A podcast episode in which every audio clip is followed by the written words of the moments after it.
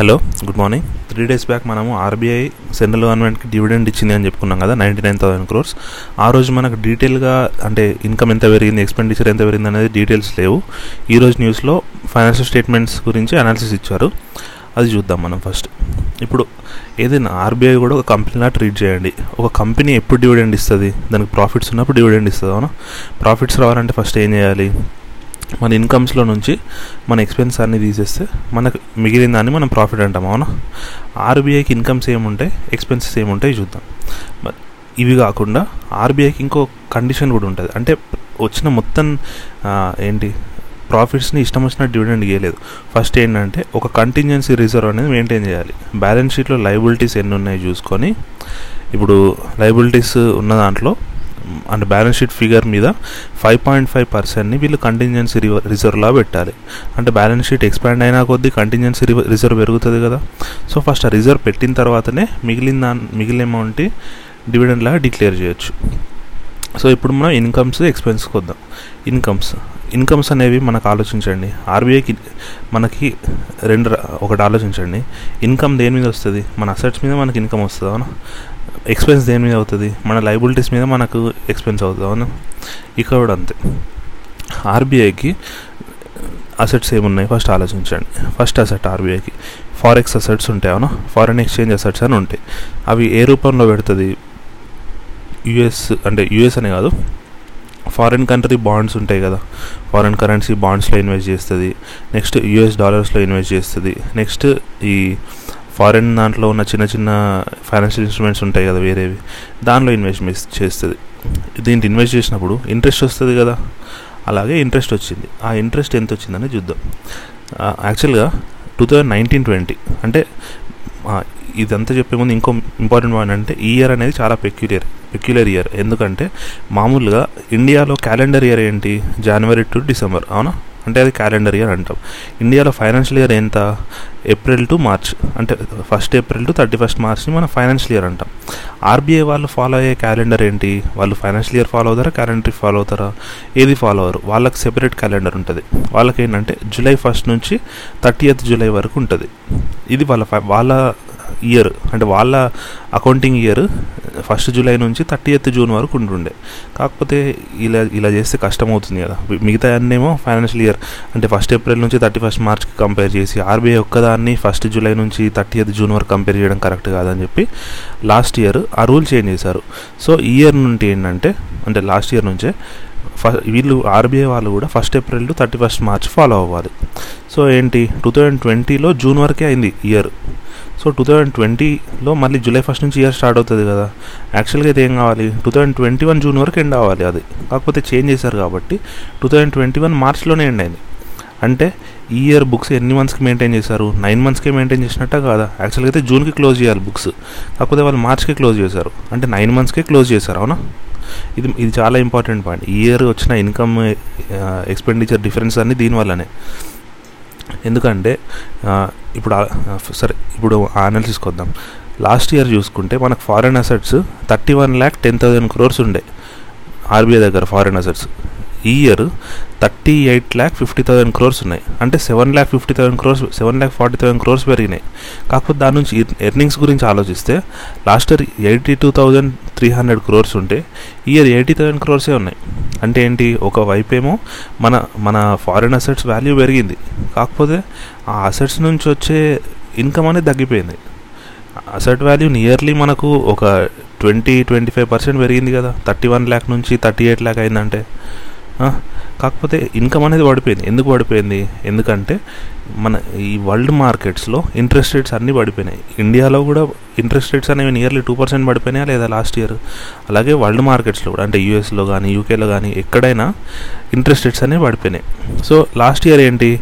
Central గవర్నమెంట్కి two point six five interest rate వచ్చింది యావరేజ్గా థర్టీ వన్ ల్యాక్ క్రోర్స్ మీద two point six five interest rate వచ్చింది. అందుకే ఏంటి? ఎయిటీ టూ థౌజండ్ క్రోర్స్ మనకి ఇంట్రెస్ట్ వచ్చింది. ఈ ఇయర్ ఏంటి? Interest rate two point one పర్సెంట్కి పడిపోయింది. అందుకే ఇంట్రెస్ట్ ఇన్కమ్ కూడా తగ్గిపోయింది. అంటే ఇక్కడ ఎర్నింగ్ అనేది ఒక టూ థౌజండ్ క్రోర్ ఎర్నింగ్ తగ్గింది ఈ ఇయర్ ఇది ఇప్పుడు ఎర్నింగ్ ఇది. ఇది కాకుండా ఇండియన్ రూపీ సెక్యూరిటీస్ కూడా ఉంటాయి కదా ఆర్బీఐ దగ్గర.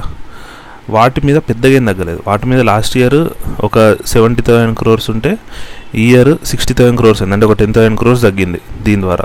అంటే ఫారిన్ అసెట్స్ నుంచి టూ థౌసండ్ క్రోర్ తగ్గింది ఇన్కమ్ ఇండియన్ అసెట్స్ నుంచి టెన్ థౌసండ్ క్రోర్ తగ్గింది. అంటే టోటల్గా చూసుకుంటే ఒక ట్వెల్వ్ థౌసండ్ క్రోర్స్ తగ్గింది మనకు అవునా? ట్వెల్వ్ థౌసండ్ క్రోర్స్ అంటే ఇవి కాకుండా చిన్న చిన్న ఉంటే మేజర్ అయితే ట్వెల్వ్ థౌసండ్ క్రోర్స్ తగ్గినాయి. ఇప్పుడు ఏంటి ఎక్స్పెండిచర్కి వద్దాం ఎక్స్పెండిచర్ చాలా తగ్గుతుంది అవునా? ఎందుకు? లాస్ట్ ఇయర్ అంతా ట్వెల్వ్ మంత్స్ పీరియడ్కి మనం ఎక్స్పెండిచర్ వేసాం. ఇయర్ ఓన్లీ నైన్ మంత్ పీరియడ్కే ఎక్స్పెండిచర్ కదా. అంటే ఆఫీస్ రెంట్స్ కానీ కరెంట్ బిల్ కానీ ఎంప్లాయీ కాస్ట్ అన్నిటికంటే ఎక్కువ ఉంటుంది ఏ కంపెనీలో అయినా ఎక్స్పెన్సెస్లో ఒక ట్వంటీ థర్టీ పర్సెంట్ ఎంప్లాయీ కాస్టే ఉంటుందా లేదా? అంటే ఎంప్లాయీ రిలేటెడ్ ఆఫీస్ రిలేటెడ్ కాస్ట్లే ఉంటాయా లేవా? అంటే ఇప్పుడు లాస్ట్ ఇయర్ హండ్రెడ్ రూపీస్ ఉందనుకోండి ఎంప్లాయీ మీద కాస్ట్ వన్ ఇయర్కి ఇయర్ నైన్ మంత్స్కి ఎంత ఉంటుంది? సేమ్ ప్రోరేటా వేసుకుంటే సెవెంటీ ఫైవ్ సెవెంటీ ఫైవ్ రూపీసే ఉంటుంది కదా? అంటే ట్వంటీ ఫైవ్ రూపీస్ అక్కడనే తగ్గిపోయింది కదా ఎక్స్పెన్సెస్లో ఇది మేజర్ రీజన్ అనమాట ఇయర్ ప్రాఫిట్స్ పెరగడానికి మేజర్ రీజన్ ఇదే. ఎందుకంటే ఒకసారి టోటల్ ఫిగర్స్ చూస్తే last year income one lakh forty nine thousand ఉండే. Year one lakh thirty three thousand అయింది. అంటే జస్ట్ సిక్స్టీన్ థౌసండ్ క్రోర్స్ మాత్రమే ఇన్కమ్ తగ్గింది. దాంట్లో మనం ఏంటి ten thousand crore Indian assets నుంచి తగ్గింది two thousand crore foreign assets నుంచి తగ్గింది అనుకున్నాం కదా. అంటే ట్వెల్వ్ థౌసండ్ క్రోర్స్ అక్కడనే అయిపోయింది. ఇంకో ఫోర్ థౌసండ్ క్రోర్ డిక్రీజ్ ఎట్లా వచ్చింది అంటే ఇప్పుడు ఇండియన్ ఇండియాలో బ్యాంక్స్కి వీళ్ళు అప్పులు ఇస్తారు రివర్స్ రెపో రేట్ కింద. ఆ రిపో రివర్స్ రెపో రేట్ ఎక్కువ పే చేశారు. అవునా? రెపో రేట్ కంటే రివర్స్ రెపో డిఫరెన్స్ తగ్గిపోయింది కాబట్టి ఆ ఫోర్ థౌసండ్ క్రోర్స్ డిఫరెన్స్ వచ్చింది. జస్ట్ అంటే బేసిక్గా ఆలోచిస్తే ఏంటి ఒక సిక్స్టీన్ థౌసండ్ క్రోర్స్ ఇన్కమ్ తగ్గింది లాస్ట్ ఇయర్ తోటి ఇయర్ కంపేర్ చేసుకుంటే. ఎక్స్పెన్సెస్ విషయానికి వస్తే last year ninety two thousand five hundred crores ఉండే ఆర్బీఐ ఎక్స్పెన్సెస్ ఇయర్ ఎంతకు పడిపోయినాయి? Thirty four thousand one forty సిక్స్కే పడిపోయినాయి. అంటే నియర్లీ ఒక ఫిఫ్టీ ఎయిట్ థౌసండ్ క్రోర్స్ పడిపోయినాయి ఎక్స్పెన్సెస్ ఇన్కమ్ ఏమో సిక్స్టీన్ థౌసండ్ క్రోర్ పడిపోయింది.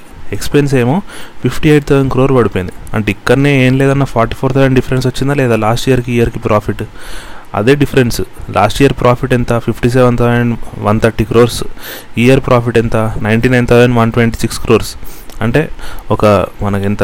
ఒక ఫార్టీ టూ థౌజండ్ క్రోర్స్ ఇక్కడనే ఉంది డిఫరెన్స్ దీన్నే ఆర్బీఐ వాళ్ళు డివిడెండ్ ట్రాన్స్ఫర్ చేశారు. లాస్ట్ ఇయర్ ఎంత ట్రాన్స్ఫర్ చేశారు dividend? Fifty seven thousand one twenty seven crores transfer చేశారు. ఇయర్ ఎంత ట్రాన్స్ఫర్ చేశారు? Ninety nine thousand crores transfer చేశారు. అంటే లాస్ట్ ఇయర్ తోటి కంపేర్ చేసుకుంటే ఇయర్ మనకు ఫార్టీ టూ థౌసండ్ క్రోర్స్ ఎక్కువ ట్రాన్స్ఫర్ చేశారు.